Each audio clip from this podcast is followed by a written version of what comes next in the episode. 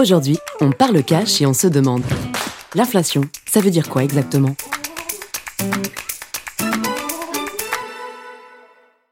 Vous l'avez sans doute déjà remarqué, les prix des produits que vous consommez peuvent varier à la hausse ou à la baisse. C'est le fonctionnement normal d'une économie de marché. Lorsque ces prix augmentent durablement et de façon généralisée, c'est-à-dire pas seulement sur quelques produits et services, on parle d'inflation. À ce moment-là, on dit que la monnaie perd de sa valeur. Concrètement, on achète moins de choses avec une même somme d'argent. En France, c'est l'INSEE, l'Institut national de la statistique, qui s'occupe de mesurer l'inflation chaque mois au travers de l'indice des prix à la consommation, l'IPC.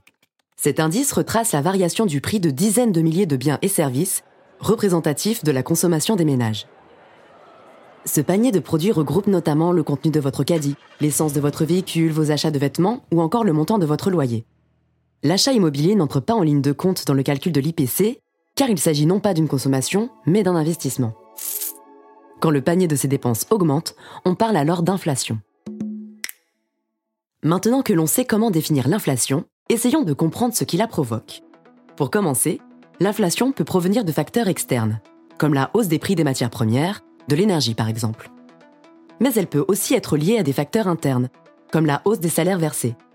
En effet, en période de chômage faible, les entreprises peuvent avoir tendance à augmenter les salaires pour attirer et fidéliser leurs employés. Elles répercutent alors ces hausses sur leur prix de vente. Logique. Le phénomène d'anticipation peut également jouer sur l'inflation. Si une entreprise anticipe des hausses de prix à venir, elle a tout intérêt à augmenter ses prix dès aujourd'hui. Par un processus d'engrenage, on peut alors assister à ce que l'on appelle une boucle prix-salaire. L'anticipation de la hausse des prix entraîne ensuite une hausse des salaires, qui entraîne à nouveau une hausse des prix, et qui a pour conséquence au final de favoriser l'inflation. Dans ce contexte, la Banque centrale joue un rôle essentiel pour s'assurer que l'inflation et les anticipations d'inflation restent bien en ligne avec l'objectif qu'elle s'est fixé. En termes de conséquences, l'inflation a un impact sur le pouvoir d'achat et sur la valeur de l'épargne des ménages. Elle a aussi tendance à désavantager les faibles revenus qui ont moins de possibilités de se prémunir de la hausse des prix. L'outil de régulation de l'inflation est la politique monétaire qui est de la responsabilité des banques centrales. Dans la zone euro, les banques centrales sont chargées de maintenir la stabilité des prix avec une inflation de 2% à moyen terme. Pourquoi 2% et pas 0 Tout simplement parce que le taux de 2% permet à la BCE, la Banque Centrale Européenne, d'avoir une marge de sécurité contre la déflation, tout en assurant une certaine stabilité des prix.